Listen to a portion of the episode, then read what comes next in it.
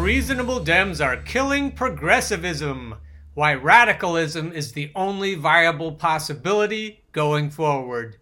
There has been a semi violent uprising of late in this huge 100,000 plus members Bernie Sanders group. It has a radical sounding name right now because one of its radical, now deposed, admins hijacked the group and changed the name without asking the permission of its more reasonable group owner and his reasonable cronies. Apparently, Facebook will not allow them to restore the original name for 30 days. No, of course I'm not smiling. Full disclosure, I too was in on the coup attempt and I too am now deposed. I am a radical and an unabashed advocate for radical solutions to the problems now facing the world. I do not advocate for fiddling around the edges of our exploitative system a la Elizabeth Warren. Surprisingly, the group cohesion was not destroyed because of a schism between full blown, comfy neoliberal type admins and radical Bernie bro types more than half of which are female and or other marginalized categories of people, the battle royale, it's been 2 days now, happened because of the reasonable sounding Bernie supporting admins who began to grow alarmed when the majority of the rank and file began to make it clear that they were not going to vote for corporate sock puppet slash rapist Biden in November, no matter what reasonable arguments were offered, and when these reasonable admins began to assert that the radicals in the group, at least they want us to think we're radical, should grow up and see reason. One of them had the audacity today in the comments section of a previous video to tell me it was illegal to call Joe Biden a rapist. I wonder if it's illegal to call him a fascist. I hope he watches this video. I can picture the little veins popping out on his forehead. It makes me happy. But I'm not smiling as they reasonably laid out their reasonable sounding arguments about why Trump is worse than Hitler and why no reasonable person could do anything other than vote for Biden in November, some of the radical admins decided to blow shit up. I was one of them. As outlined in the following YouTube clips, the most outspoken Biden apologist admins, rape apologists, are David Bullock and John Stevenson. They have grown increasingly histrionic in equating the Donald Trump regime to full blown Nazism. To save time, I'll let you watch the clips below. And as always, I'll link to the stories I'm reading to you in the information section below this video. An even more reasonable admin, Christopher Chase, has been trying to mend the fences between the Biden apologists and the Bernie or Busters. He makes it clear that he doesn't like Biden, but Trump obviously must be resisted, and can't we all just stick together anyway? He says some reasonable sounding things about Biden supporters. He says, Dear Biden supporters, if Joe's campaign doesn't implode before November, as Gary Hart and John Edwards did, you are going to need our help to win. So stop with the gaslighting, blaming, and bullshit. Indeed. Be honest. They're not going to do that. Stop with the manipulation and lies. Admit the corporate aligned policies of the Democratic Party have been an absolute failure. Dedicate yourselves to sincerely helping the American people. If you do, Biden might beat Trump. Biden isn't even going to campaign, so he's not going to beat Trump. If not, he will surely lose. If they're in on the game, they don't even care if he loses. We could help you win, you Blue Dog Democrats win, but if you want our help, you need to ask for it respectfully. Millions of us are independents. We don't even belong to your party. November's outcome is up to you. All your election outcomes have been on you. Own it. Take responsibility. Stop the blame game.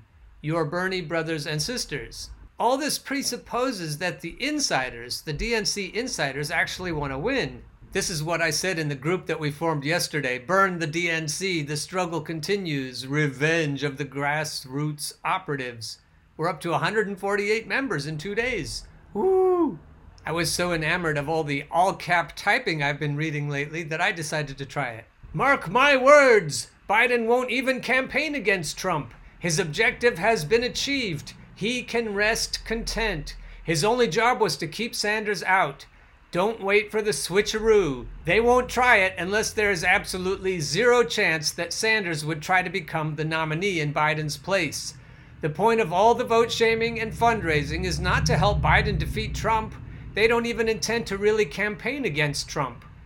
Hillary, if you notice, didn't really campaign against Trump either. She didn't even go to Wisconsin. The reason for the vote shaming is to keep the left flank in check going forward so that they don't get any bright ideas, that they can have any real influence. The money will go into the pockets of people like David Brock and Neera Tanden.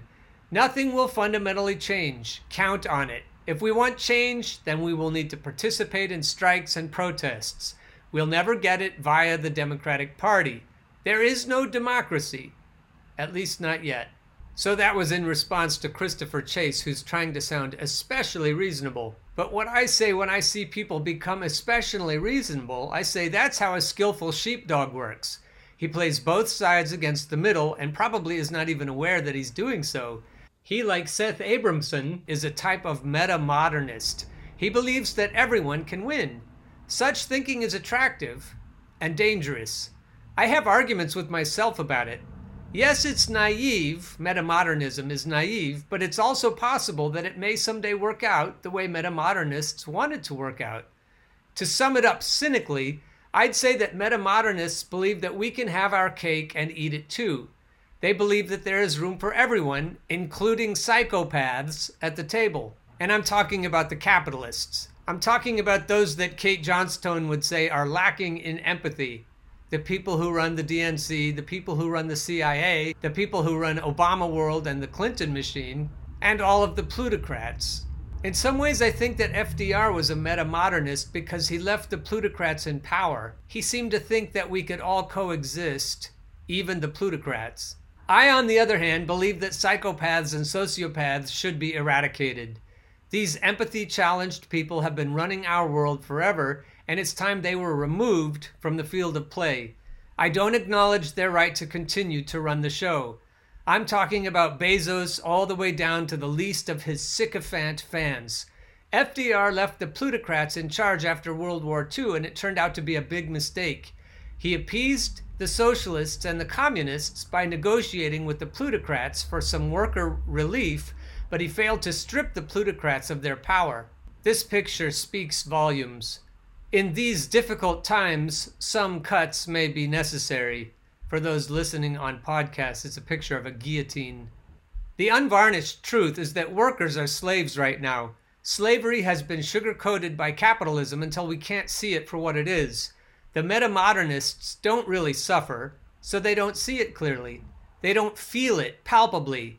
They, like Elizabeth Warren, just want to make adjustments and make capitalism a less egregious form of slavery whereas those who feel the actual whips and chains want to burn it all down. In that regard, the reasonable people have probably done more harm, often without knowing it, than the villains at the top.